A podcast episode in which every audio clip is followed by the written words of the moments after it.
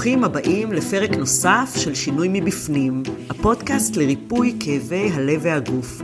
אני נורית פייט סגלה, מאמנת להתפתחות אישית ומאמנת להתמודדות עם כאבים כרוניים. גם הפעם נבחן מנקודת מבט אחרת כיצד אפשר לעשות שינוי מבפנים וליצור לעצמנו חיים יותר איכותיים, בריאים ומאושרים. במשך זמן ארוך חיפשתי את המקום המדויק לי. מהו הדבר שהכי נכון לי לעסוק בו, שיביע את מי שאני, ויגרום לי לרצות לקום בבוקר בתשוקה ובאנרגיה. מסע החיפוש העצמי לדיוק שונה מאדם לאדם, אבל בבסיס שלו עומד לדעתי על אותו צורך. הצורך להרגיש משמעותיים והצורך להשפיע. בין אם על העולם הגדול בו אנחנו חיים, ובין אם על מישהו אחד בחיינו שנאפשר לו לייצר שינוי לטובה בחייו. עם הזמן הבנתי שהחיפוש אחרי הדיוק הוא מסע מתמשך, כי לכל גיל ולכל תקופה בחיים יש את הדיוק שלהם. אז איך מוצאים את הדיוק הזה, ולא פחות חשוב, מה מפריע לנו להגיע לדיוק הזה?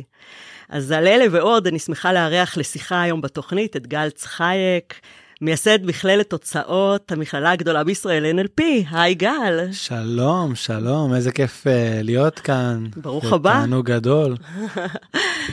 אה, אני תמיד אוהבת להתחיל בנימה קצת אישית, ובנימה הזאת אולי תספר לנו קצת על עצמך, ואולי אה, תוביל אותנו למקום של דיוק אני, שלך. אז באמת ככה שאלת אותי מהלפנים, יש לי איזה סיפור קטן על עצמי שגם ככה מחבר לנושא הזה של אה, דיוק עצמי. אז uh, אני אגיד שהנושא הזה של להיות מדויק זה נושא שהוא מעסיק אותי באופן קבוע במסגרת העבודה שלי, uh, גם עבור זה שאני עוזר להרבה מאוד אנשים, uh, בין אם זה במסגרת הקורסים, הסדנאות, ההדרכות, הייעוצים האישיים וכל הדברים האלה, ובין אם uh, שוב בתור החיים האישיים שלי וכמו שאת אומרת יש אנשים או אחוז גבוה מאוד מהאנשים לכל תקופה בחיים יש משהו אחר שמדויק להם. ואני זוכר שכשהייתי ממש בחטיבה משהו כזה היה לי חבר מאוד מאוד טוב שהוא היה אומר שהוא כשהוא יהיה גדול הוא רוצה לבנות רובוטים אוקיי. ואני זוכר שכאילו מאוד התרשמתי והתלהבתי מזה שהוא יודע בדיוק מה הוא רוצה לעשות. ואז באותה תקופה ההורים שלו נתנו לו ככה space אה, די גדול במרתף של הבית והוא התחיל שם לשבור וממש הפך את זה לסוג של workshop כזאת לבניית אה, אה, כל מיני דברים של אלקטרוניקה. הוא היה בצבא יצא מהצבא הלך ללמוד הנדסת מכונות. ומייצאים עם זה והמשיך לכיוון הזה של באמת הוא חלק מפרויקטים של בנייה של כל מיני דברים מאוד מרשימים.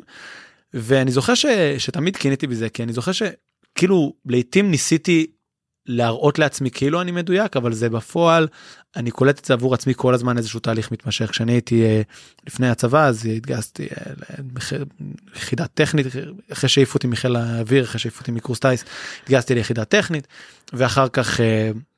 למדתי בטכניון גם כן אה, מתוך כאילו כיוון להיות מהנדס ואני זוכר שכשעזבתי את הטכניון כל המשפחה שלי באו ואמרו לי גל אתה עושה טעות זה כאילו זה מאז שאתה קטן זה הדבר שהכי מתאים לך מתמטיקה מחשבים כל הדברים האלה. החלום של האמא היהודייה.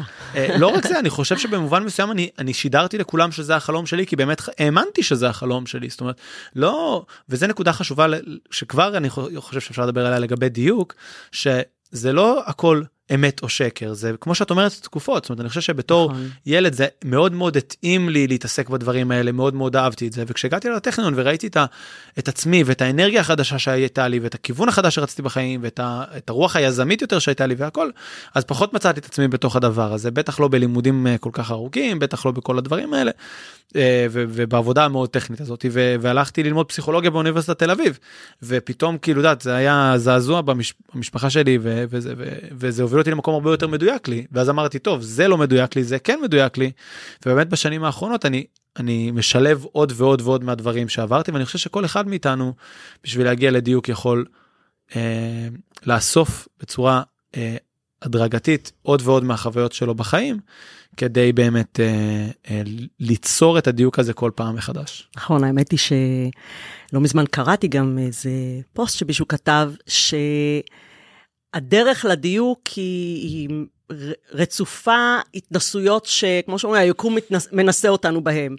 בין אם אנחנו עכשיו אה, הולכים להיות מלצרים, אז זה מלמד אותנו איזו מיומנות מסוימת, אה, או בין אם אנחנו עכשיו אה, נלך לעבוד במקום אחר שהוא פחות משהו שמרגיש לנו מדויק, עדיין זה אבן דרך. ברור. לדיוק שלנו. אנחנו בעצם לא מפספסים שום דבר ולא מבזבזים שום דבר. גם זה, ה- זה, מאוד, זה מאוד מתחבר ל... יש את הנאום הסופר מפורסם אה, של אה, סטיב ג'ובס, של Connecting the Dots, שהוא מדבר על זה שכשהוא לקח קורס בעיצוב פונטים אה, בסטנפורד, אז כאילו בסוף אחר כך המק היה המחשב הראשון שהיה בו פונטים יפים וכל הדבר הזה. כן. אבל אני גם מאוד מתחבר למה שאת אומרת. אני עשיתי בילדות הרבה מהעבודות הכי מצ'וקמקות שיש בעולם. אני הייתי אה, שוטף כלים אה, בבית קפה, הייתי סדרן ביום העצמאות ובכל האירועים הגדולים האלה. אה, והאמת היא שהעבודה הכי מג'ויפת שעשיתי הייתה שגרנו ברמת הגולן ורציתי לעשות כסף בשביל רישיון נהיגה ובשביל הפסיכומטרי. אז עבדתי בתור מנקה בחוף הים בכנרת. עכשיו, הרבה זה לכלוך יש שם. הדבר הכי מגעיל שבן אדם יכול לעשות בחייו זה לאסוף את כל הדברים הכי מגעילים שאנשים זורקים על הרצפה מהרצפה לפעמים כמה שעות אחרי שהם היו בשמש והגעילו את עצמם עוד יותר כולל לנקות שירותים וכל כל הדברים האלה. ואני, אני שואל, ואני שואלת אותך, כל הדברים, העבודות במרכאות מג'ויפות האלה, כי כל עבודה אמורה לכבד את בעליה, כן מה אתה חושב שהם נתנו לך בהמשך הדרך? המון. אני חושב שזה אני חושב שזה שזה משהו שאני מתגאה בו באישיות שלי שאני לא שאני לא בוכה לעשות את העבודה הלא נעימה העבודה הקשה אני זוכר ששוב כשהקמתי את המכללה. אז uh, כל פעם היה צריך נגיד להרחיב צוות להביא עוד אנשים לקחת מקום uh, לעבור משרד לשנות דברים לה, להגדיל דברים וכן הלאה. אז, אז אני הייתי בונה את הרהיטים ואני הייתי כאילו מסדר את הדברים כאילו כי היה עובד שעובד בשיווק והוא לא רוצה לבנות רהיטים כי הוא עובד בשיווק והייתה מנהלת משרד שהיא מנהלת משרד היא לא רוצה לבנות רהיטים והיה אנשי מכירות שהם רצו למכור ולא לבנות רהיטים אז אז אז אני הייתי כאילו נגיד בונה את הרהיטים. קיצור מה שאני בא להגיד זה שאני חושב שה... שוב כל אחד בדרך שלו אה, אם הוא הולך עם, ה... עם האישיות שלו ולא נגד האישיות שלו. וזה דבר שהוא משתנה עם, עם הגיל כמובן ועם התקופה בחיים אז הוא צובר מיומנויות וצובר חוויות שרלוונטיות אליו בגלל שהוא הולך עם האישיות שלו. דבר כן. מעניין שאתה ככה, אה, חשבתי בעקבות הדברים שאמרת, זה גם הנושא של אגו באיזשהו מקום. הרבה פעמים נכנס אגו למשחק, ואני איש שיווק, ולא נאה לי להתנסות בדברים אחרים, וזה בעצם משהו שמעכב אותנו מלהגיע לדיוקים, ל fine-tuning נוסף. כן ברור אני חושב שהרבה פעמים אנחנו אה, כולנו כן אה, מצד אחד רוצים להיות מדויקים יותר מצד שני מפחדים להתנסות בדברים חדשים את אמרת שנדבר על הדברים שמעכבים אותנו בדרך שלנו להיות מדויקים יותר עם עצמנו ולעשות את הדברים שבאמת כן. מתאימים לנו. ואני חושב שהראשון ביניהם זה הפחד בלהתנסות בדברים חדשים. הרבה פעמים חבר'ה צעירים אה, ששואלים אותי אה, מי שמתייעצים אה, לגבי קבלת החלטות או איך להחליט מה לעשות באוניברסיטה או בחיים אז אני אומר להם אוקיי יש לכם התלבטות מכמה דברים תעסקו במשהו דומה לזה תתנסו בזה קודם כל כאילו אתה מתלבט בין ללכת ללמוד משפטים לרפואה סתם דוגמה אז לך תתנדב כמה חודשים בבית חולים לך תעבוד בתור מזכירה במשרד רואה עורך דין שתראה כאילו איך איך נראית העבודה הזאת מהצד בכלל ב- בש- בתכלס בשטח. מחוץ ל... מחוץ לסרטים ועוד uh, ספציפית משפטים וזה ש... ורפואה יש עוד על זה סרטים וסדרות יש המון אנשים שרוצים לעשות דברים ונכנסים למסלולים מאוד ארוכים לפני שהם בכלל יש להם שמץ של מושג איך הדבר הזה נראה. ואני חושב שבאמת הפחד להתנסות בדבר חדש בין אם זה באמת כמו שאת אומרת מתוך אגו של לא להתחיל ממקום נמוך בין אם זה באמת מתוך uh, פחד לא להיות טוב בזה uh, בין אם זה מתוך פחד של לבזבז זמן או כל אלף פחדים אחרים הפחד הזה מ... מלהתנסות בדברים חדשים אה, הוא אחד החסמים הכי גדולים אני חושב שזה הרגל מאוד מאוד נכון ומאוד טוב לבן אדם שמאמין שהתפתחות אישית זה דרך מהחיים שלו זה חלק מה, מהדרך שלו זה, זה חלק ממישהו לעשות לעצמו ממש נוהל להתנסות בדברים חדשים כל הזמן וזה יכול להיות דברים שקשורים לעבודה זה יכול להיות דברים שלא קשורים לעבודה. אה, אני בשנים האחרונות אה, למדתי לטפס על אה, צוקים כולל לטפס על צוקים לא מאובטחים בעזרת טפתוח זה קורס צלילה עשיתי ועוד כל מיני לימודים שקשורים לסנפלינג וכאילו כל מיני דברים שכאילו לא קשורים לעולם העסקים או לעבודה שלי והדבר הזה הופך אני מאמין שהדבר הזה הופך אותי לאדם עשיר יותר זאת אומרת מלא יותר רחב יותר עם יותר אה, דברים. אה, ואני חושב שזה נכון. דבר טוב שעוזר לי לדייק את עצמי ולהבין לאן אני רוצה להגיע.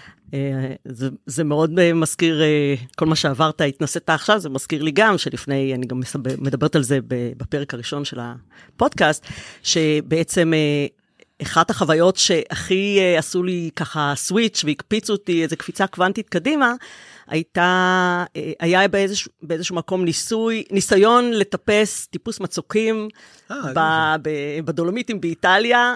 וואו. האמת שהטיפוס הראשון היה דווקא בצרפת, אבל מאז טיפסתי עוד הרבה פעמים בדולומיטים באיטליה. טיפוס מצוקים מסוג ויה פרטה. והפעם הראשונה שניסיתי להתקרב אפילו למצוק, אני זוכרת שאני רעדתי כמו עלה נידף, הייתי מבוהלת. כן. אה, היו צריכים ממש לשכנע אותי, כמו שאומרים, אה, לעלות על הדבר הזה ולנסות את זה, וברגע שהייתי למעלה לא רציתי לרדת יותר. פתאום כן. הבנתי שאני יכולה. והתובנה הזאת, האסימון הזה שנופל, שוואלה, על מה פחדת? כאילו, את יכולה, וזה סתם הייתה מחשבה, מחשבה היא לא עובדה.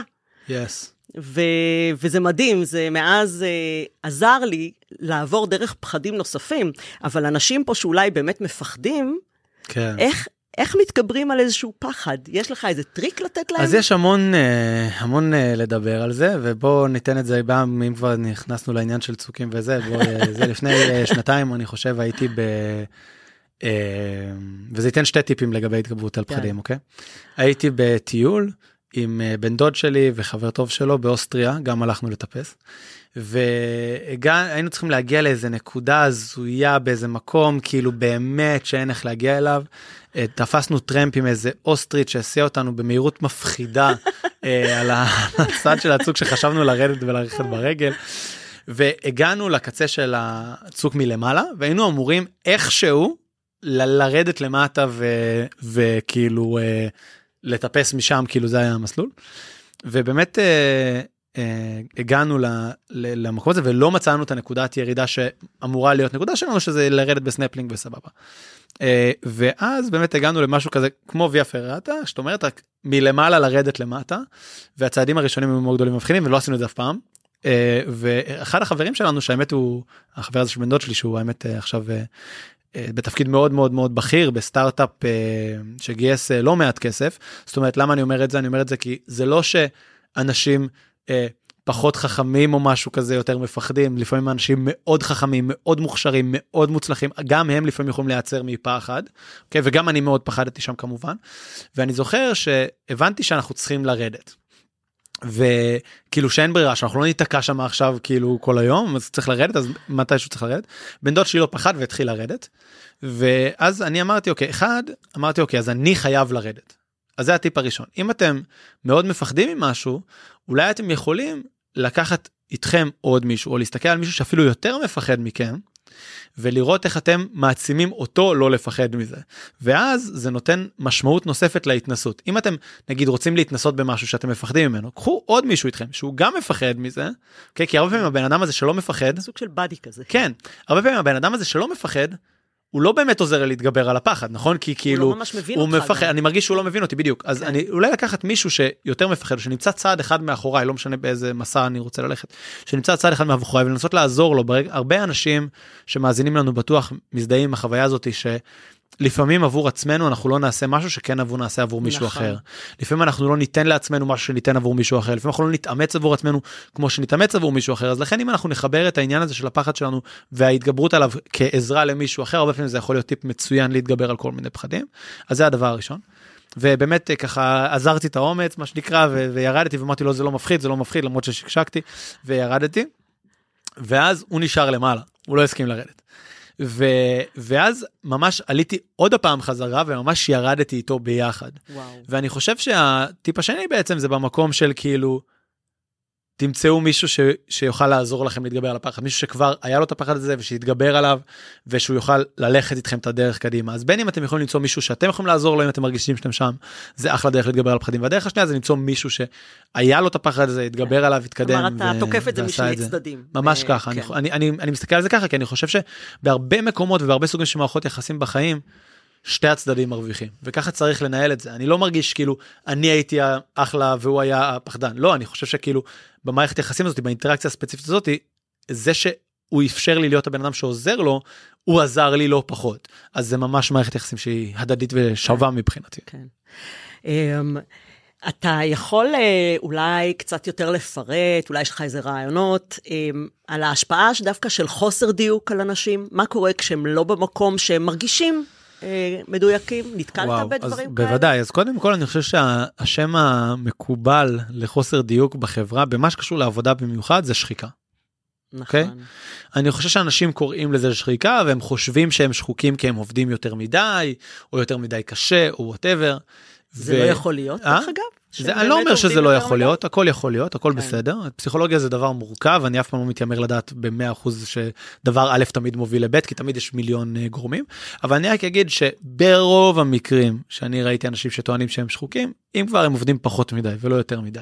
הם אולי נמצאים הרבה שעות בעבודה, אבל הם מ- מגרדים את אז השעות מה האלה. גורם לשחיקה הזאת? בדיוק אז אני חושב שמה שיותר גורם לשחיקה זה דווקא יותר העניין הזה של אני עושה משהו שלא מעניין אותי שלא מעסיק אותי שאני לא מוצא אליו תשוקה ואני חושב שהרבה פעמים האנשים הכי פחות שחוקים זה אנשים שעובדים הכי קשה כאילו האנשים דווקא שמחכים ליום ראשון כן זה לא אנשים שעובדים הכי קל זה אנשים שעובדים הכי קשה אני בדיוק עכשיו אה, אה, במהלך הספר אה, The Everything Store שמדבר על התהליך של ג'ף בזוס אני מאוד אוהב אה, לקרוא ספרים של אה, אה, כזה סוג של ביוגרפיות כאלה לאנשים למרות שזה לא בדיוק ביוגרפיה והוא מדבר על זה שאיך שבשנים הר- הראשונות כולם באמזון עבדו כאילו.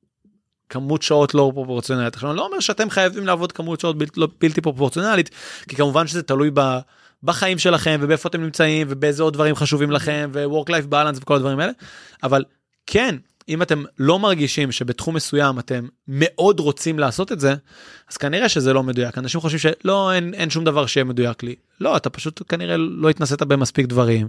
אז זה עניין של הפחד להתנסות בדברים חדשים. אתה אולי מפחד לזוז מהמקום שנוח לך שזה בסדר כן הפחד הזה הוא מובן אבל הוא מייצר את, ה, את החוסר אנרגיה את החוסר מוטיבציה הזאת ואפשר אפשר לעבור את זה. כן, הרבה פעמים אנחנו, אנחנו נמצאים באזור נוחות, ואנחנו מפחדים להזיז את הגבינה, אתה יודע, וצריך לזהות מתי כבר לא נוח לנו באזור נוחות שלנו. כי, כי גם, גם לזהות את זה, זה מפחיד אנשים.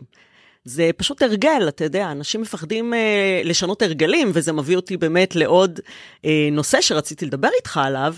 אה, מבחינת חסמים ש, שיש לאנשים שמנסים להגיע למקום יותר מדויק, אוקיי? מעבר לפחד, הם שבויים בכל מיני הרגלים.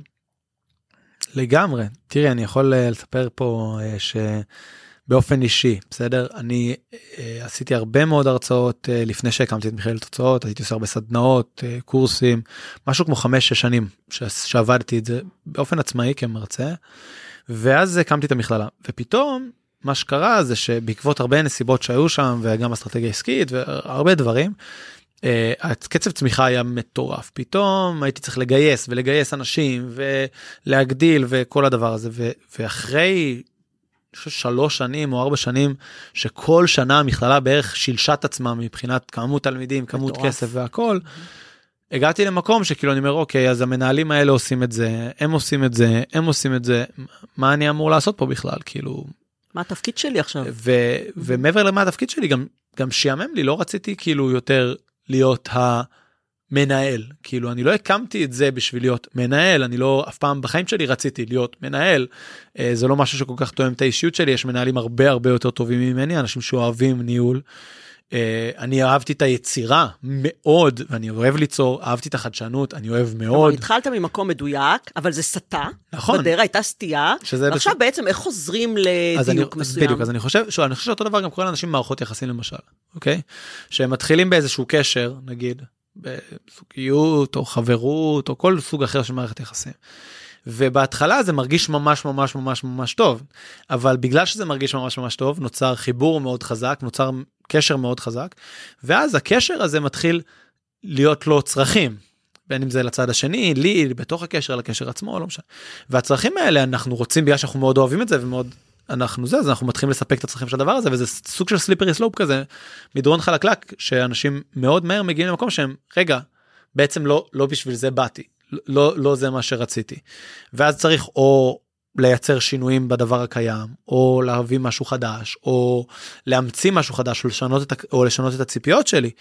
אה, ובאמת אני חושב ש...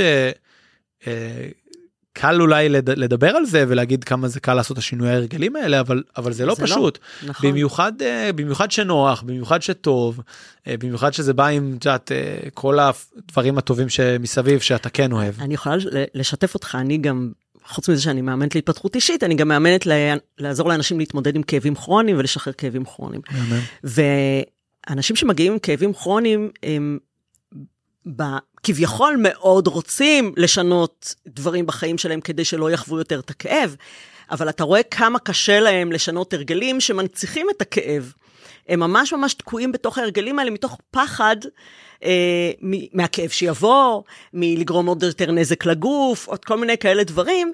ו, ובאמת, אחת העבודות, אה, לפעמים קלות יותר, לפעמים קלות, קלות פחות, זה לעזור להם. אה, קטנה קטנה כזה, לשנות עוד הרגל ועוד הרגל, ולפעמים אני אומרת להם, תתחילו מדבר שלא קשור לכאבים שלכם. תתחילו קודם כל לראות שאתם מסוגלים לעשות אחרת. צחצחו בלילה את השיניים ביד השנייה, בואו נראה אתכם. כן. אתה יודע, זה, זה גם להתחיל לכבד את המוח מחדש. כן, זה לגמרי. גם חלק מהעניין הזה. כן, שוב, אה, כולנו יש לנו צורך בביטחון, לכל בני אדם יש צורך חזק נכון. בביטחון, אבל השאלה היא האם אנחנו מצליחים אה, בעצם גם כן אה, בכל זאת עם הצורך שלנו בביטחון להתפתח, להתקדם ולהמשיך להיות יצירתיים. אני חושב שהיצירה פה זה חלק מאוד מאוד משמעותי, ממשיכים לבטא את עצמנו. אוקיי? כי בסופו של דבר בן אדם שמרגיש מה זה מדויק לי לא מדויק לי אוקיי מתי בן אדם מרגיש שמשהו מדויק לו או לא מדויק לו. אז כן זה גם קשור קצת לאהבות או תשוקות או לתחומי עניין אבל עבור רובנו תחומי עניין זה דבר מאוד רחב אוקיי רוב בני האדם מסוגלים להתעניין שוב לא בהכל אבל במנעד די רחב של דברים נכון. אוקיי. אמ, ו, והרבה מזה זה באמת התחושה שכשאני עושה משהו אה, אני אחד עושה אותו טוב אולי אם אני תחרותי אז גם טוב יותר מאנשים אחרים. והדבר הנוסף זה שמעבר לזה שאני עושה אותו טוב שאני מרגיש שלעשייה שלו יש משמעות חיובית בעיניים שלי. אה, אז ברגע שיש לי את שני הדברים האלה אז בוודאי ובוודאי שאני מרגיש שאני במקום שהוא מדויק לי כי זה מקום שבו אני מרגיש שאני יכול לשרת. זה בדיוק הנקודה רוב האנשים חושבים שמדויק לי זה מקום שמשרת אותי ואני אומר מדויק לי זה הרבה פעמים מקום שבו אני יכול לשרת. אני חושב שהרבה פעמים הרדיפה של אנשים בעולם של היום בחברה שלהם לייצר סיטואציות ולייצר מצבים ולייצר אה, אה, נקרא לזה את הפוזיציה הזאת את, את הסיטואציה הזאת שבה אני משורת כאילו אני מקבל את מה שאני רוצה עם מה שיוצר הרבה חוסר אושר. כי, כי אנחנו לא מחפשים את איפה אני יכול לתת איפה אני יכול לתרום ששם באמת הרבה מהאושר האמיתי שלנו. וה... כמו שאומרים קרמה תיתנו וזה יחזור אליכם אתה יודע. כן זה, זה אפילו מעבר לקרמה זה אני גם קודם כל ברמה מסוימת אני מאמין בקרמה ואני ואני חושב שזה מדהים אבל אני אפילו לא מדבר על זה אני אומר שאנשים הרבה פעמים אם הם לא מרגישים שהם בתרומה אז הם מרגישים חוסר משמעות והם מרגישים ריקנות ואז כאילו זה, זה אפילו אפילו לא על האם אני מקבל בחזרה או לא זה על עצם העשייה עצמה. עוד שאלה ככה שמסקרנת אותי זה מה דעתך על המילה ייעוד? כי הרבה פעמים אנשים מבלבלים בין דיוק לבין ייעוד. אה, אז, אז אני חושב ש, שדעתי על ייעוד זה כמו דעתי על uh, האחת שלי או האחד שלי בזוגיות. תסביר. Okay? Uh, מה הכוונה? אני אישית uh, לא מאמין שיש בן אדם אחד בכדור הארץ uh, שהוא הבן אדם היחיד שמתאים לי או לכם לא לזוגיות. לא, היא תשמע את זה, זה בסדר גמור, כי עוד שנייה יגיע הנקודה. אוקיי. Okay. שאין דבר כזה. אין, אין דבר כזה, שיש הרבה מאוד אינדיבידואלים שיכולים להיות מדהימים. הרבה מכסים לאותו סיר. בדיוק. כן, אוקיי.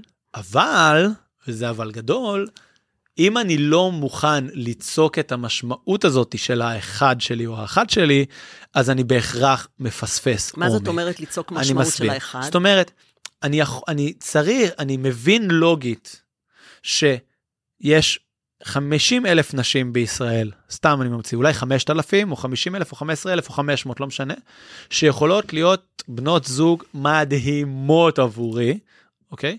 אבל אני צריך, או מה זה צריך? אני יכול להגיד, אוקיי, זה בתיאוריה, זה נכון, אבל בפרקטיקה אני בוחר שהאישה הזאת היא האחת בשבילי, זה איזשהו force of will, זה, זה הכוח של ההחלטה שלי, שאני החלטתי נכון. שהיא האחת שלי, ועכשיו, מהרגע הזה, זה כבר לא רלוונטי האם היא יכולה תאורטית להיות עוד אחת או לא יכולה להיות תאורטית עוד אחת, כי זה האחת כי אני החלטתי. עכשיו אותו דבר אני חושב בייעוד, אוקיי? אני לא מאמין שיש מקצוע אחד, תפקיד אחד, יש דבר אחד, שליחות אחת, שהיא השליחות שלי או של אף אחד פה, אה, אולי למעט אם אנחנו מאוד נכליל את זה, זאת אומרת אם אני מאוד אגיד השליחות שלי זה לעזור לאנשים אחרים, אוקיי בסדר יופי, אבל כאילו אם אני מתחיל לרדת ל chunk down, מתחיל לרדת כלפי מטה לפרק את זה למה בדיוק הדברים שאני אמור לעשות, אז אני לא חושב שיש רק תשובה אחת, אני חושב שבדרך כלל עבור רוב האנשים יש הרבה תשובות, לא יודע אם 50 אלף, אבל כאילו הרבה, אבל אני חושב שאם אנחנו לא מקבלים את ההחלטה הזאת באיזשהו שלב שאומרים אוקיי יש את העשר מקצועות האלה שבכולם אני יכול לממש את השליחות שלי כולם יכולות להיות הייעוד שלי ואם אני לא בוחר ואומר עכשיו זה זה אז אני אף פעם לא ארגיש את זה ואם אני מחליט אוקיי עכשיו זה זה אז אני יכול להרגיש את זה. כן האמת היא שאתה יודע בכלל בזוגיות אם מדברים על זוגיות אז אה, אה, אתה יודע בשלב מסוים, מסוים כמו שדיברנו מקודם גם בזוגיות יש שחיקה. בוודאי. אוקיי? ופה עוד פעם מגיע, מגיע ה-force of will הזה שדיברת עליו, אנחנו כל יום בוחרים מחדש באותו בן זוג. אנחנו לא אה, בוחרים, אוקיי, קצת משעמם, קצת נשחק, אנחנו שוברים את הכלים, מתגרשים, נמצא את האחד מהחמישים אלף האחרים. שוב, זה, זה, זה גם אופציה, אבל הבעיה עם זה, היחידה, מבחינתי, אוקיי, אני לא כזה כבול לסטנדרטים חברתיים עד כדי כך וכאלה, אז אני לא רואה בזה בעיה ברמה אינהרנטית. אבל הבעיה בזה, מהנקודת מבט שלי, זה שאתה מפספס את היכולת לקבל עומק רגשי אה, אה, מאוד מאוד משמעותי. זה הבעיה היחידה מסכימה, בזה, אוקיי? מסכימה. זאת אומרת, ברגע שאני מרשה לעצמי לעבור מדבר אחד לדבר אחר, אז ההשקעה הרגשית שלי בדבר האחד הזה היא לא גבוהה באותה מידה.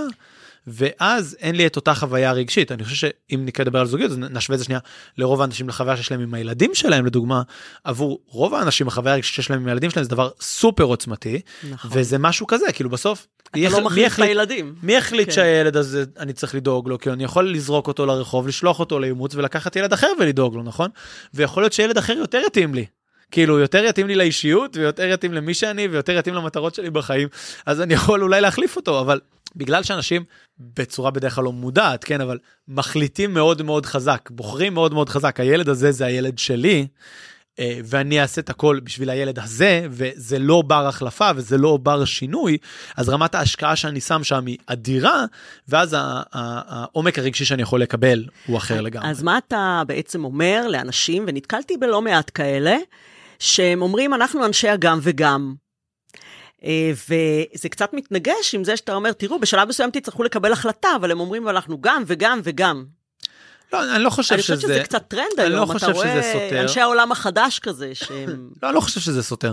אני חושב שאין בעיה לעשות אה, גם וגם וגם וגם וגם. אה, איפה העומק פה, אני, אם אתה אני, גם וגם? שוב, אני חושב שזה סוג אחר, שוב, תלוי למה הכוונה בגם וגם וגם. אם אני מתחיל משהו, עוזב אותו, עובר למשהו אחר, מתחיל משהו, עוזב אותו, עובר למשהו אחר, לא, מתחיל משהו, אותו, לא, אני אתן לך דוגמה. עובר למשהו אחר, זה משהו אחד, שנייה רגע, אבל אם כן. אני עושה במקביל מספר דברים, אה, אז זה קצת יותר שאלה של כמו שדיברנו מקודם על ה-work-life balance, של גם אם זה הייעוד שלי, כמה, כמה שעות אני רוצה להשקיע בזה. האם, האם בגלל שזה הייעוד שלי אני עכשיו לא אהיה בבית, אני לא אתאמן, אני לא אהיה עם הילדים שלי, אני לא אעשה דברים אחרים שחשובים לי, לא יודע, יש כאלה שמתאים להם, אה, את יודעת, להיות ב-100% מול השליחות בקריירה שלהם ולא להתעסק בשום דבר אחר. הרבה מהם מתחרטים על זה אחר כך, חלקם לא, כי זה טוב להם, כל אחד ושלו ואני לא שופט.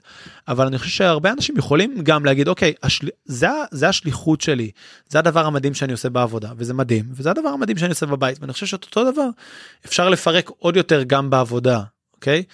אה, ואני חושב שהרבה פעמים קחי דוגמה כל בן אדם שהוא מנהל משהו אוקיי אז הוא אוטומטית הופך להיות איש של גם וגם.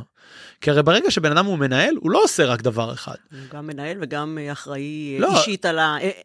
לא, עם, עם העובדים שלו, נגיד, נגיד שאני מנהל שיווק של חברה, בסדר? כן. אז אני אחראי, אז אני גם מתעסק בעיצוב, נכון? אולי אני לא מעצב בעצמי, אבל אני דואג שהעיצוב יתבצע, נכון? אז אני גם מדבר על העיצוב. ואני גם אחראי על ה copywriting, נכון? אני אולי לא עושה את ה copywriting, אבל אני מתבונן עליו. ואני אחראי על, על הרכש מדיה כן. ועל האסטרטגיה ועל עוד דברים אחרים. אז אני, אני אוטומטית הופך להיות הגם וגם וגם. אני חושב שככל שאנחנו צומחים, אנחנו באופן בלתי נמנע הופכים להיות גם וגם וגם. ואני חושב ש... שגם וגם וגם זה פשוט סוג אחר של עומק, אוקיי? Uh, והשאלה היא האם אני משקיע את כל הגם וגמים האלה באיזושהי מטרה משותפת, באיזשהו משהו משותף, או שאני, uh, או שאני נקרא לזה ככה, uh, זורק לכל מיני כיוונים. ולמשל בדוגמה העסקית, בוודאי ובוודאי שברוב המקרים אבסולוטית, בן אדם שישקיע 100% מהזמן שיש לו בתחום הקריירה למשל, והאנרגיה והמשאבים בדבר אחד, אז היכולת שלו להצמיח את זה, לגדול וכן הלאה, היא משמעותית יותר גדולה מבן אדם שיש לו שלושה עסקים, שלושה אה, כובעים אה, אה, שונים.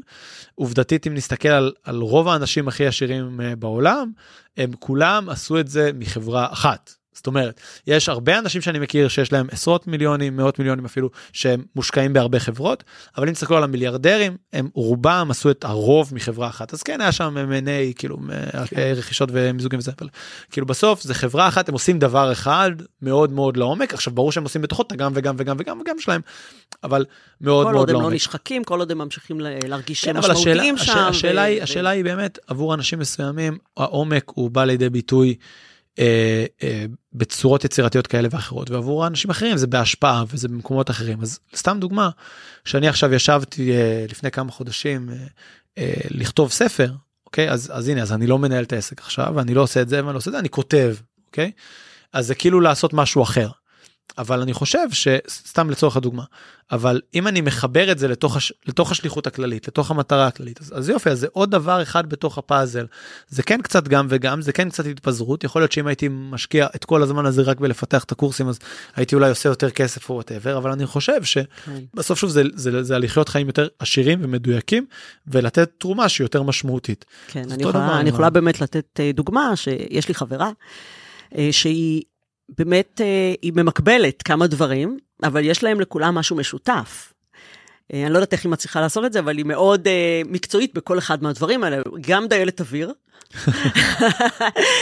היא לא בחורה צעירה, היא גם דיילת אוויר, היא גם עשתה הסבת מקצוע להוראה, כלומר, היא גם מורה, והיא גם למדה להיות דולה. וואו. ובשלושת הדברים האלה היא סופר מקצועית. דולה ודיילת נראה לי מה זה לא מתחבר, כאילו יש טיסה ואז אז... מישהי יולדת. אה, זה יכול להיות בטיסה, כן. אבל, אבל אני אומרת, תחשוב על, על, על כן המשותף לשלושת הדברים הללו, זה הכל אה, באמת... אמ, לתת אה, איזושהי, להיות בנתינה כלפי מישהו אחר, לעזור למישהו אחר, לשרת מישהו אחר, כן, ללמד אותו אני, משהו. אני רק אגיד שיש אנשים ש, שמוצאים המון המון המון סיפוק, אני אחד מהם דרך אגב, ב, בלעשות דברים בצורה מאוד ישירה. מה הכוונה? כאילו, כשאני עכשיו אה, דיילת אוויר, אז בן אדם מבקש ממני מים, אני עכשיו מביאה לו מים, אוקיי? עכשיו, אם אני הרב דיילים, לא יודע איך נקרא, איך קוראים לזה, ו... ואני אחראי שהדיילות ייתנו מים, אז בעצם יש חוצץ ביני לבין הנת... הקבלה והנתינה של הערך, כאילו, נכון? אז אתה אוהב שאין מחסומים ביניך. אני יותר אוהב את זה ככה, בגלל זה אני עושה את הפודקאסט, בגלל זה אני כתבתי את הספר, בגלל זה אני עושה את הקורסים הדיגיטליים, בגלל זה אני מעלה ליוטיוב, בגלל זה אני עושה את האינסטגרם, בגלל זה אני עושה את... כי אני רוצה להרגיש את האנשים, בגלל זה אני הולך להרצאות, בגלל זה אני עושה את... כאילו, אני רוצה להרגיש את האנשים. אני קלטתי למשל שאחד הדברים שיצרו לי את השחיקה אז, בתוך המקום הניהולי הזה, זה שמתוך כל הניהול הזה בסוף לא פגשתי את התלמידים. כן. אוקיי? לא הרגשת ו- את השטח. ואז אמרתי, אוקיי, כאילו, אומרים לי שאלפי אנשים משנים את החיים שלהם, ואני שומע סיפורים ב... דרך עקיפה מאוד, אבל זה לא מרגיש אותו דבר כמו בן אדם שבא אליך ואומר לך, וואו, תקשיב גל, אתה יודע שירדתי 10 קילו, אתה יודע שמצאתי כן. אה, זוגיות אחרי הרבה זמן שלא מצאתי, אתה יודע שהקמתי אה, עסק חדש ואני מתקדם, אתה יודע שהצלחתי לפתור את החרדות שלי, אתה יודע שעשיתי, כאילו האינטראקציה היותר אישית הזאתי, היא משהו מאוד מאוד משמעותי עכשיו כאילו תיאורטית עבורי להרצות קורס זה הדבר הכי לא כלכלי בכדור הארץ כאילו מבחינה כלכלית זה זה בזבוז זמן אבל כאילו אני מרגיש שזה מחבר אותי לעשייה שלי זה מחבר כן. אותי לאנשים שבאמת כאילו. אתה, אתה גם מרגיש שם שאתה מדויק, בתור מישהו שמלמד אחרים. אני אוהב את זה, כן, כן בוודאי. אתה, להעביר את הידע, להעביר, זה, זה עוד מקום שכשאתה, אני מאמינה שכשמישהו שהוא נמצא במקום המדויק לו, זה בזרימה. ש- יש שם את הפלואו הזה. כשאני מעביר קורס, אוקיי? יש שם, במקרה של הקורסים היותר זה, 40 איש, בסדר? 50 איש. אני אעשה עכשיו אפילו הרצאה, אני עושה בציון אמריקה, אז 200 איש. אם אני מעלה פרק לפודקאסט, אלפיים אנשים שומעים אותו, חמשת אלפים אנשים שומעים אותו לפעמים, זה כאילו... אבל עדיין כאילו, יש חוצץ נכון, בפודקאסט. יש חוצץ, יפה. נכון. ויש לי הרצאה שהעליתי uh, ליוטיוב לפני כמה, שלושה חודשים, של שלוש שעות ליוטיוב, שלוש שעות ככה, או שעתיים וחצי ככה, כמו איזה חורני, אוקיי? ו-12 אלף איש ראו אותה ביוטיוב, 12 אלף צפיות. עכשיו בדקתי בזה, מעל 1,500 אנשים ראו את כל השעתיים וחצי מההתחלה עד הסוף. עכשיו כאילו אני אומר אוקיי אם אני עכשיו עושה סדנה לא אין 1,500 אז כאילו מצד אחד זה כאילו לא לא make sense לעשות את, את הפיזי אבל זה פשוט עניין של החיבור ואני חושב שזה נושא מאוד מאוד חשוב. כן. אה, אני, לדעת אני, מה, אני... מה עושה לך. ואני חושב שיש הרבה אנשים כמוני, כן. ש, שהם, עכשיו בעסקים הרבה פעמים זה הורס להם. נגיד הבעלים של המסעדה ש, שרוצה לוודא שמגישים את האוכל כמו שהוא אוהב, כן? זה, זה ההפך ממינוף, כן? הנותן שירותים הזה, הרואה חשבון שרוצה לוודא ולעבור על כל דוח של כל לקוח, או, כן, זה בא לידי ביטוי בכל מיני מקצועות. לגמרי, אני מזדהה עם זה, גם כן אני, גם לי יש ערוץ יוטיוב, ויש שם איזה סרטון אחד שהעליתי, לא יודעת מה, לפני איזה שנתיים, ככה עשיתי איזה live בפייסבוק של איזה רבע שעה כזה, על uh, אנשים רעילים. כן, נושא זה קלאסי. היה, כן, אבל זה היה באמת הכי ספונטני, הכי משהו כזה שבער בי אז, ודיברתי למצלמה איזה רבע שעה, ושילחתי את זה ליוטיוב, ליוטיוב ושכחתי ממנו. והיום, כמו שאומרים, אני מסתכלת שם, עברו שנתיים, יש לי למעלה מ-13,000 צפיות. כן. ועדיין, כשאני פוגשת אה, אה, מתאמנות, נניח, שבאות אליי, או מתאמנים בחדר, אחד על אחד, ופתאום צף הנושא הזה, שיש להם איזושהי יח... מערכת יחסים רעילה, עם בן, בת, הורים, משפחה, לא משנה מה, האימפקט uh, כמאמנת, אני מרגישה אותו הרבה בוודאי. הרבה יותר משמעותי, למרות בוודאי. שקיבלתי הרבה תגובות והכול. זה לא כן. לא משנה ב- ב- ביוטיוב. נכון. יש משמעות אחרת כשאת מרגישה שאת עוזרת אחד על אחד, או הקשר הישיר הזה, כמו שאתה קראת לזה. כן, ואני חושב, עכשיו לא עבור, ושם יש לא דיוק, דרך אגב, שם חשוב, מרגישים נכון, את הדיוק. לא, לא עבור כולם זה חשוב באותה מידה, וזה גם בסדר. זאת אומרת, בסדר. Uh, כל אחד צריך למצוא את הדבר שלו, כאילו. Uh, אז קצת דיברנו מקודם על, אה, על אה, מעכבים, אנחנו כל פעם מתפזרים פה לדברים, כי זה כל כך כן, מעניין. כן, אבל זה מאוד רלוונטי, זה, מאוד זה רלוונטי, הכל, הכל, הכל נכון. בתוך הנושא, כן. Um, אני יודעת שכחלק מ-NLP, uh, יש את התחום הזה של כל מיני עיוותי חשיבה שיכולים קצת להרוס לנו את הדרך. אתה יכול אולי קצת לתת דוגמאות או להרחיב כן, על מחשבות שמעבר, מעכבות? יפה, אז אני חושב שמעבר באמת לפחדים שדיברנו עליהם כמשהו שחוסם אותנו מלמצוא את הדיוק שלנו, אה, אז אני חושב שהרבה מהפחדים האלה מוזנים באמת דרך העניין הזה של איך אנחנו תופסים את המציאות. אה, שזה יכול להיות משהו שאנחנו איתו מהילדות זה יכול להיות משהו שאנחנו שמענו מהסביבה הקרובה שלנו זה יכול להיות מאלף סיבות. אה, ואני חושב ש, שזה משהו שחשוב לשים לב אליו זאת אומרת הרבה מאוד אנשים אומרים מה שאני באמת רוצה זה x אבל אי אפשר אז אני עושה וואי. טרצת okay? אוקיי? נפוצה? כן, אתה מכיר את הטרצת אבל הנפוצה? שוב, אני לא חושב, יש כאלה שזה יותר תירוץ ויש כאלה שהם באמת מאמינים בזה. זאת אומרת, הם, אני אתן לך אה, דוגמה אה, מדהימה, משעשעת, מעניינת. אה, מישהי שאני מכיר, עשיתי את הסדנה ביחד לפני אולי 14 שנים, לא וואו. לא יודע, 13 שנים. והיא אוהבת לרקוד. אוקיי? היא ממש אוהבת לרקוד, היא, היא אוהבת, היא, היא הייתה אז כבר בראש של הרקדנית. והיא החליטה שהיא הולכת ללמוד רפואה. אוקיי? מה הקשר? אה, כי היא רוצה, היא, קודם כל זה מעניין אותה כמובן, והיא סופר אינטליגנטית, כאילו חכמה ו, והכל. ו, וכמובן שזה שליחות לעזור לאנשים, ואת יודעת, אבל, אבל הלב שלה זה הריקוד, אבל אי אפשר להיות רקדנית, כאילו זה מה שהיא בראש שלה. היא, היא לא יכולה להיות רקדנית, אז כאילו לא, צריכה, אין פרנסה, היא צריכה מקצוע אמיתי. ואין כן, לא יודע אם אפילו זה עניין של כסף, אבל זה כאילו זה לא מרגיש כמו מקצוע אמיתי, זה לא מרגיש כמו משהו אמיתי. אני חושב שכסף זה כמובן נושא סופר חשוב ורלוונטי, אבל אני חושב שהרבה אנשים זה אפילו לא בהכרח גם קשור, קשור להם לכסף, זה גם קשור להם לבאמת, שואלים אותך היום כל מקום שאתה הולך מה אתה עושה בחיים, אז כאילו להגיד אני רקדנית, כן מה מה זה אומר איפה רקדת בשום מקום כאילו יודעת זה לא מול הראי בבית כן זה לא כן. זה לא מתחבר כל כך. אה, ובאמת אה, אני אני פה ושם אה, יוצא לי לראות דברים שלה וזה וכאילו. עד היום היא, היא, היא רוקדת ועכשיו היא כאילו לוקחת את זה באמת למקום מאוד מקצועי אז אני לא יודע אם היא סיימה את הלימודי רפואה שלו מה נסגר איתה עד כדי ככה לא לעומק אבל אני חושב שהרבה פעמים אנשים כאילו דוחים את החלומות שלהם כי הם מאמינים שזה לא אפשרי, שהם צריכים לעשות משהו אחר קודם, שהם צריכים קודם כל לבנות דברים ו- וכן הלאה. ותשאלו את אתכם מי אמר לכם את זה? כאילו מי, מי אמר ש...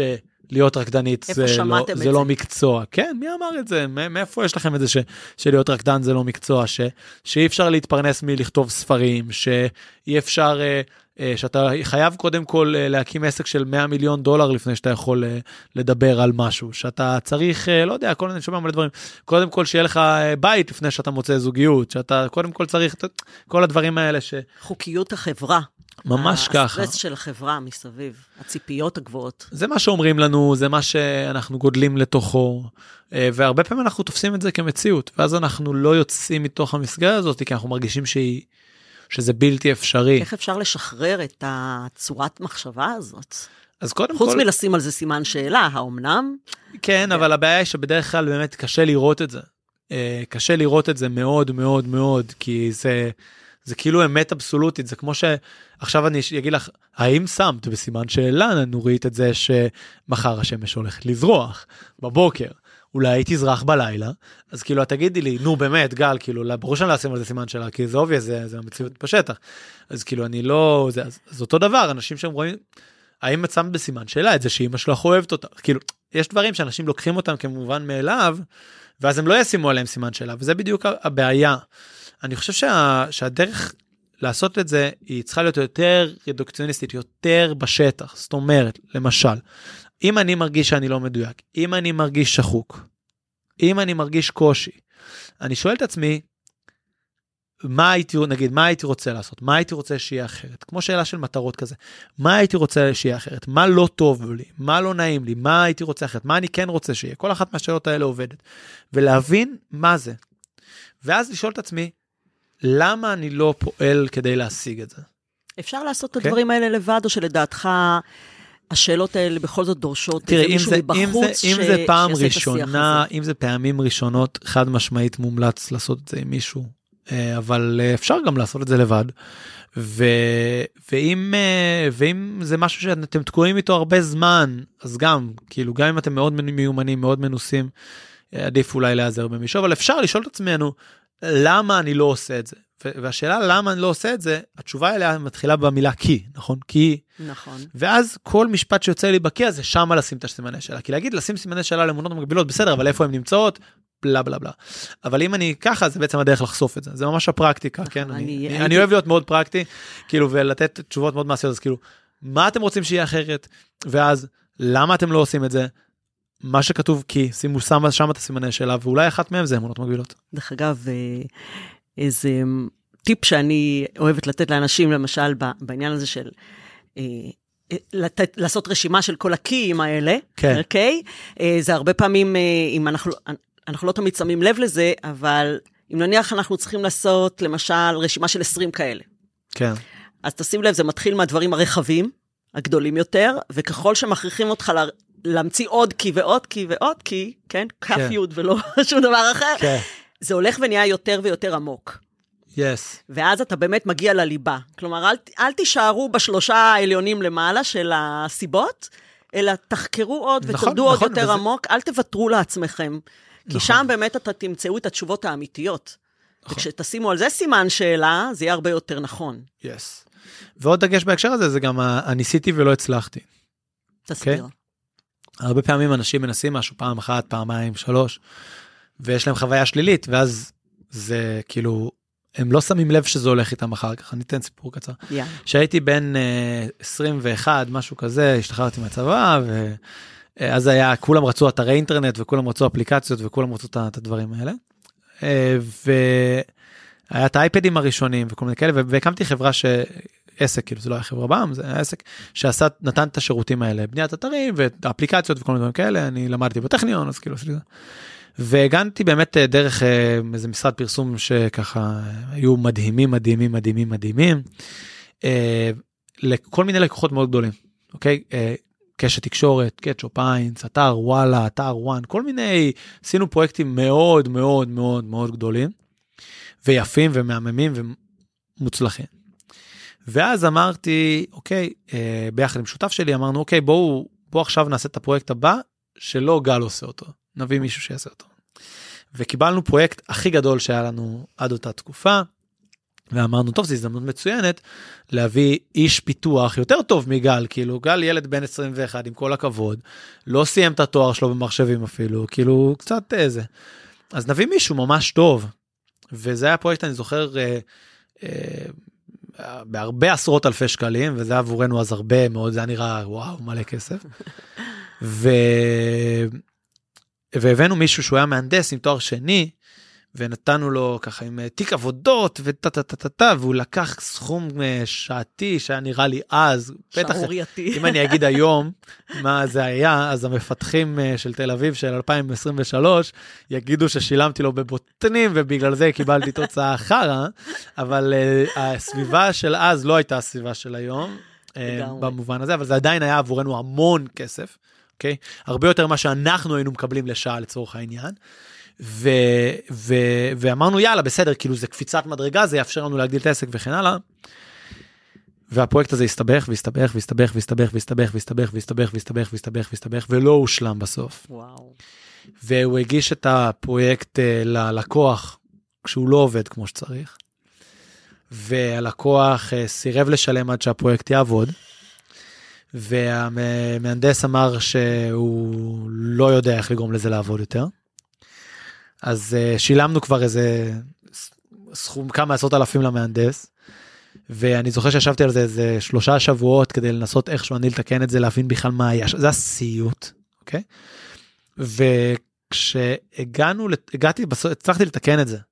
אבל בגלל העומס שאז האינטרנט לא היה כמו היום והמחשבים לא כמו היום אז uh, והטכנולוגיה גם הייתה קצת ניסיונית האמת ובגלל כל העומס של הקוד זה פשוט עבד לאט. אז הם החליטו שהם לא ישתמשו בזה. והם החליטו לא לשלם על זה. ולנו לא היה חוזה טוב ולא הסכים טוב וגם לא רצינו לה, כאילו להרוס את המערכת יחסים עם המשרד פרסום שהביא את זה וכאילו זה אז בסוף החזרנו את כל הכסף ללקוח לא קיבלנו שקל הוצאנו עשרות אלפי שקלים על, ה, על המהנדס אה, אה, הרבה כסף על כאילו הרבה זמן על עבודה שלי. ואני זוכר שבאותו רגע אני אמרתי וואו. אין, אין לי מספיק כסף לשלם לאנשים יקרים. ואני זוכר ש, שאחר כך, שנים, בכל מה שהייתי צריך לגייס עובדים, כאילו, מאוד חששתי מכל בן אדם שרצה משכורת טיפה גבוהה, כאילו, ולא ידעתי למה, כאילו, אבל זה היה משהו שמאוד חששתי ממנו, שמאוד הפריע לי. שם, באיזשהו מקום כן, הפחד הזה זה נכנס לי, זה נכנס לי איפשהו, וכאילו, הקטע של גם אם הוא מאוד מקצועי, אפשר לסמוך עליו, ובסוף זה יעלה יותר בגלל שהוא... נכווית. כן. ושוב, אבל אבל זה ברור שזה אמונה מגבילה, כי ברור, שיש אנשים תותחים, וברור שכאילו כל החברות המצליחות אה, בעולם עושות את זה ככה, ומגייסות אנשים טובים, ו- ו- ומשלמות לפעמים את המחיר הזה. ממש אומר שניסיון אחד לא אומר על הכלל. גם לא אחד וגם לא שתיים, והנקודה היא שהרבה פעמים הדבר הזה קורה באופן לא מודע, כי עד שלא פיצחתי את זה, לא שמתי לב שהדבר הזה קיים אצלי, לא חשבתי. ש... לא חשבת שזה מה שמנהל לא אותך. לא חשבתי שזה משפיע עליי, לא חשבתי שזה מנהל אותי, לא חשבתי שהסיפור הזה כזה היה משמעותי, כאילו בואי, הפסדתי קצת כסף והמשכתי הלאה. אבל זה היה משהו מאוד משמעותי שהיה בתת המודע שלי שלא קלטתי אותו.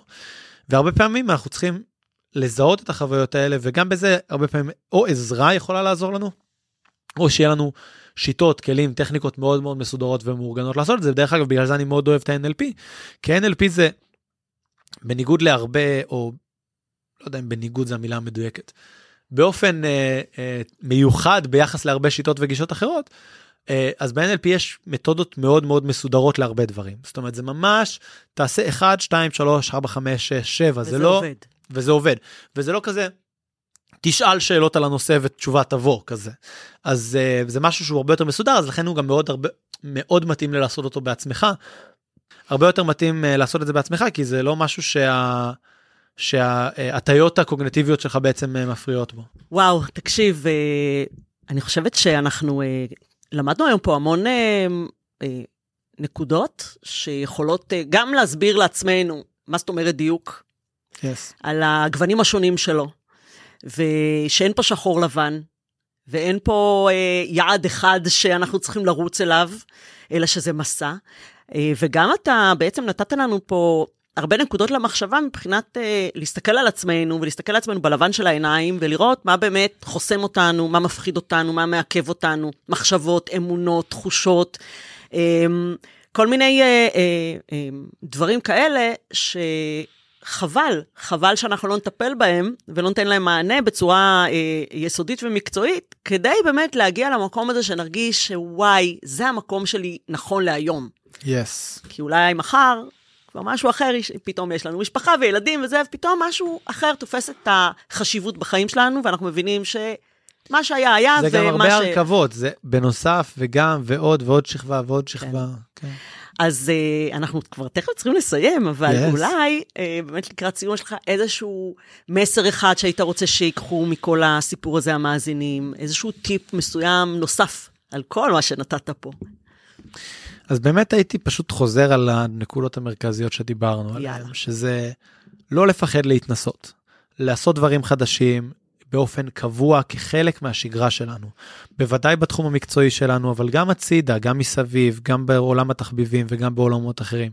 לחוות, להתנסות, זה הדרך להעשיר בעין את החיים שלנו. אז זה דבר ראשון. דבר שני, אה, להיעזר באנשים אחרים במה שקשור בפחדים. אפשר להיעזר באנשים אחרים, בין אם זה מישהו שאתם יכולים לעשות את זה עבורו ולתמוך בו ולעזור לו ולתת לו, בין אם זה מישהו שיעזור לכם, שיתמוך בכם, שיוביל אתכם, שידחוף אתכם. אה, אז לא, לא, לא להתבייש מזה, לא לפחד מזה, הרבה פעמים לעשות את הצעדים הראשונים ביחד, זה דרך הרבה יותר קלה להתניע משהו. אה, דיברנו על העניין של לדייק בצורה הדרגתית, של connecting the dots, של כאילו להוסיף עוד פעם עוד דבר ועוד דבר ועוד דבר. ששום דבר לא הולך לאיבוד ששום דבר, לומדים. כן, שום דבר לא הולך לאיבוד. נכון. אה, ואני חושב שהנקודה הבאה זה באמת הנושא הזה של למצוא את החסמים שלנו, את מה עוצר אותנו מלהגשים, מה עוצר אותנו מלהתקדם, מה עוצר אותנו מ- מלעשות את דברים שאנחנו רוצים, ובאמת שם לעשות עבודת עומק אה, טיפה יותר חזקה ו- וללמוד, זה מה שאני קורא לו מודעות עצמית, אוקיי?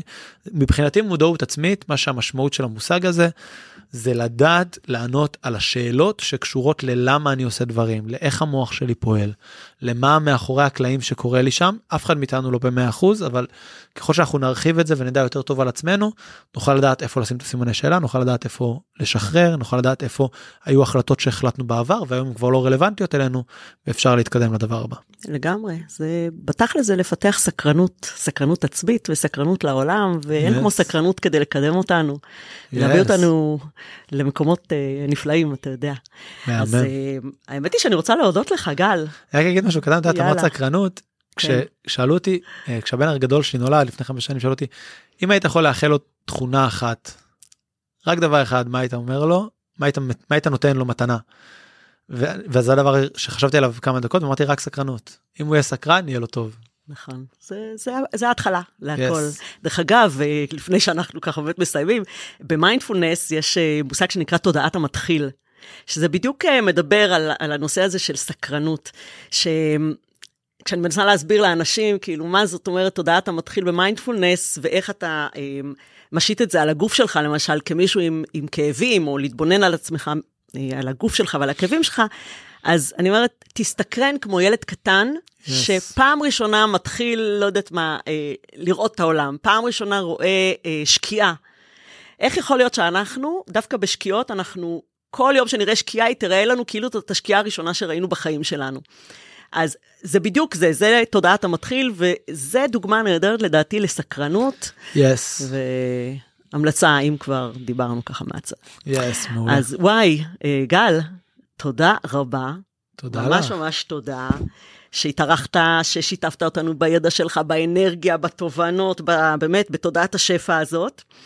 וזהו, במידה ותרצו ליצור קשר עם גל, אז uh, אני אשאיר את הפרטים שלו בתיאור של הפרק. Yes. והפרק הזה הוקלט באולפני ספריית בית אריאלה בתל אביב, ואם היה לכם מעניין ואהבתם את הפרק, אז אל תשכחו להירשם לפודקאסט ולהתעדכן פרקים, על כל פרק חדש שעולה. וכמובן, תדרגו את הפרק ותעזרו לו אה, להיות בתפוצה הרבה הרבה יותר גדולה. בזכות זה לכמה שיותר אנשים, אני בטוחה שזה יעזור להם. ואתם גם מוזמנים להמשיך ולעקוב אחרי התכנים שלי דרך הלינקים הנוספים, שגם הם מצורפים בתיאור של הפרק. וזהו, תודה שהאזנתם, ונשתמע בפרק הבא, וביי ביי. תודה לכולם.